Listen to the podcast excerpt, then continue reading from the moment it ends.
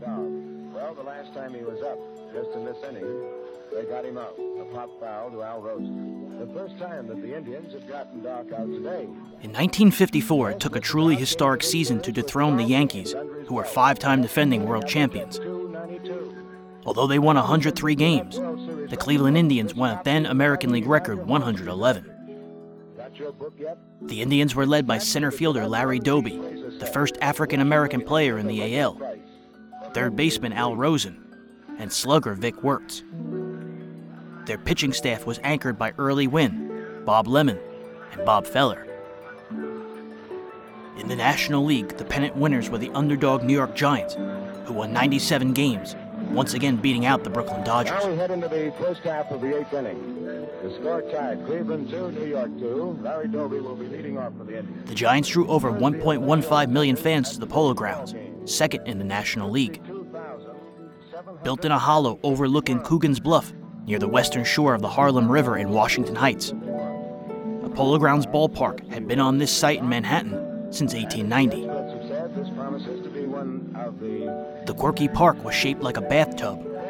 It was only 280 feet from home plate down the left field line, and only 260 feet down the right. Center field, however, was over 480 feet away.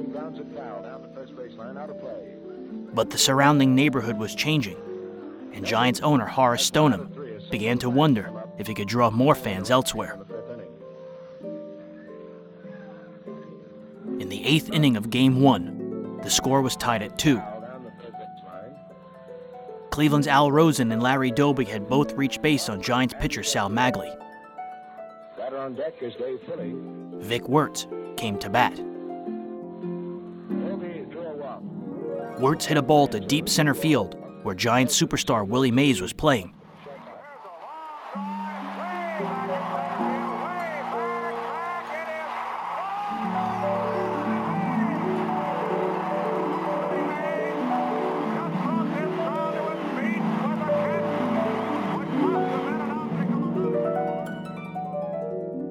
Mays ran straight backwards and caught the ball over his shoulder with his back to the field. Later nicknamed The Catch, it changed the entire complexion of the series. The Giants would go on to sweep the Indians to claim the 1954 World Series title. It would be their last World Championship in New York.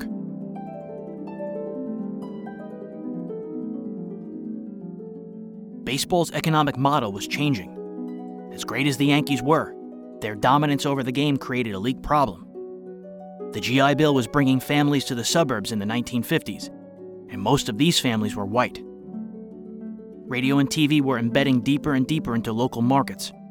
Major league cities were struggling to support two teams. After the 1952 season, the NL's Boston Braves, unable to compete with the Red Sox, moved to Milwaukee and won the World Series in 5 years. The AL St. Louis Browns moved to Baltimore after the 53 season and became the Orioles, where they won 6 American League pennants in their first 30 years. The next year, the Philadelphia Athletics moved to Kansas City, where they would remain until moving again to Oakland in 1968. Oakland won 3 consecutive championships in the early 1970s.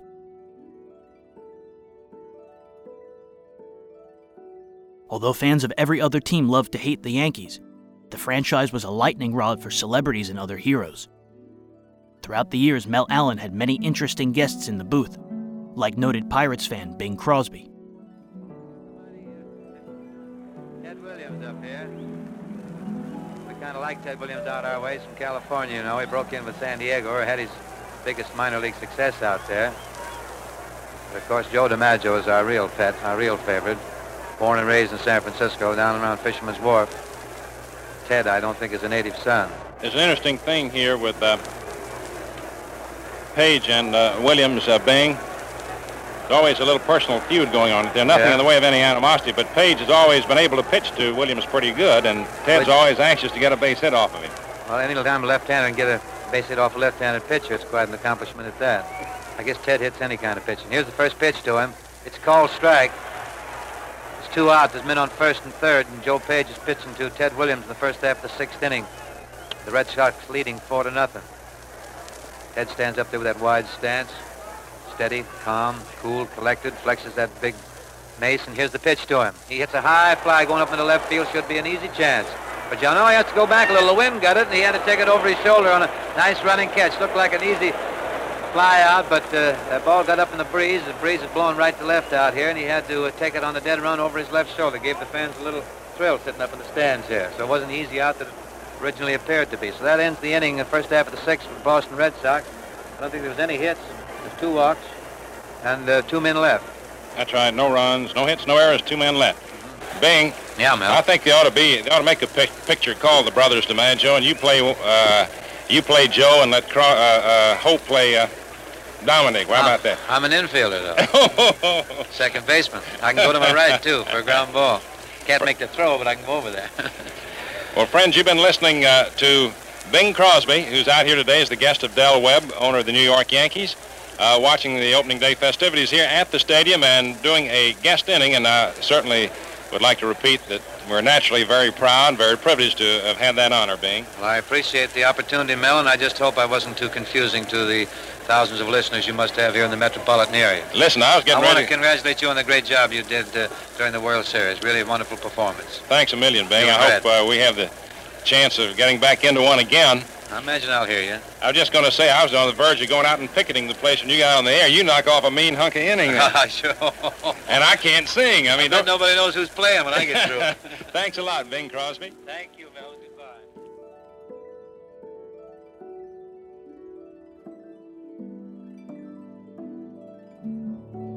The team the Yankees often defeated in the World Series?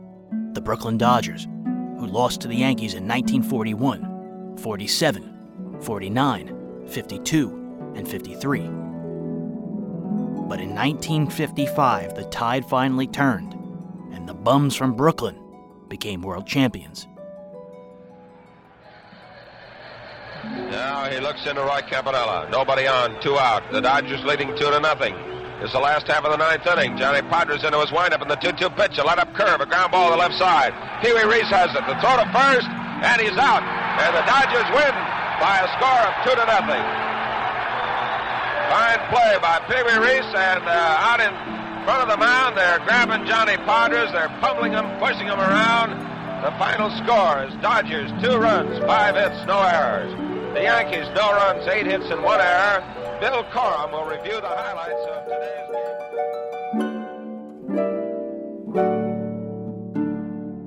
Later retired Hall of Fame player and then broadcaster Frankie Frisch was inside the Brooklyn Dodgers clubhouse speaking to the victorious team. Well, fans, this is a real treat to have the president of the Brooklyn Dodgers, I should say the world's champions, Mr. Walter O'Malley. What do you think of your boys now, Walter? Well, Frank, we're very proud of them, and I'm delighted for all our wonderful Brooklyn fans in Brooklyn, Long Island, New Jersey, all over, that at long last we've brought this World Championship to Brooklyn. And without Buzzy and Fresco in the front office and their wonderful staffs, Walter Austin and his great coaches and these fine players, Frank, it couldn't have been done.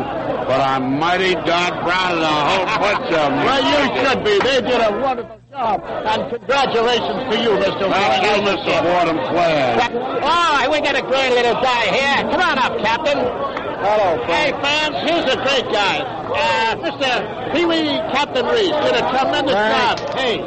How about the Padres, Frank? Hey, wasn't that tremendous? I never saw a kid that had so much courage that boy had. I was just talking to the commissioner here, and we got talking about every pitch. Whenever he took that wind up, he looked so determined as much to say, I got to get this guy out. I got to get him out. I don't know how he thought, but every pitch, it seemed like there was more tension built up on its side of me, so I'm sure it was on him, Frank. Hey, I waited a long time for this. And brother, you're a grand guy. Lots of luck to you, Pee Wee. I do my best home. Come on, Roy. Okay. Wonderful. Come on, Roy. Fans, Roy Campanella. Hi, Frankie. Hey. Oh. You get any hits today? Yeah, I got a little double there. I saw you hit one down that left field line. You got that bat right into that ball, and it felt pretty good, didn't it? Well, Frank, it's tough to see in this ballpark. Don't help me. Hey, Padres saw pretty good. Tell us something about, now, you're the fellow that caught Johnny Podres.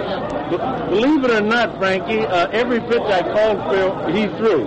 Except the last pitch, I wanted him to throw a fastball. They shipped me up. He said he wanted to throw a change. So he threw the change and got him out. Yes, but I mean, he had such fine control. He had everything. Everything. He looked like a guy that's been catching for 5 years.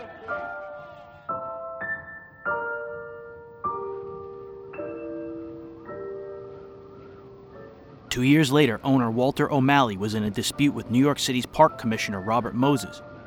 Ebbets Field, open since 1913, was falling apart. The on-field success of the Dodgers and the population explosion in Brooklyn had made Ebbets Field too small. The 1957 seating capacity was a tiny 32,000. Yankee Stadium could seat nearly double. O'Malley wanted to build a stadium at the intersection of Flatbush and Atlantic Avenues in Brooklyn. Robert Moses wanted to move the team to Flushing Meadows Corona Park in Queens. O'Malley refused. Moses wouldn't grant O'Malley the rights to build on the land. O'Malley threatened to move the Dodgers 3,000 miles away to Los Angeles if Moses didn't cave. Moses refused. O'Malley then convinced Giants owner Horace Stoneham to follow him to the West Coast. After the 1957 season, the Dodgers moved to Los Angeles and the Giants to San Francisco. Flushing Meadows has been home to the New York Mets since 1964. The intersection of Flatbush and Atlantic Avenues is today occupied by the Barclays Center, home of the NBA's Brooklyn Nets. Unfortunately, that's not the end of the story. On January 18, 1958, Dodgers catcher Roy Campanella was getting ready to report to spring training for his first season in Los Angeles. He was driving home to Glen Cove, New York, when his rented 1957 Chevrolet hit a patch of ice. The car skidded into a telephone pole and overturned, breaking his neck. Roy Campanella required the use of a wheelchair for the rest of his life.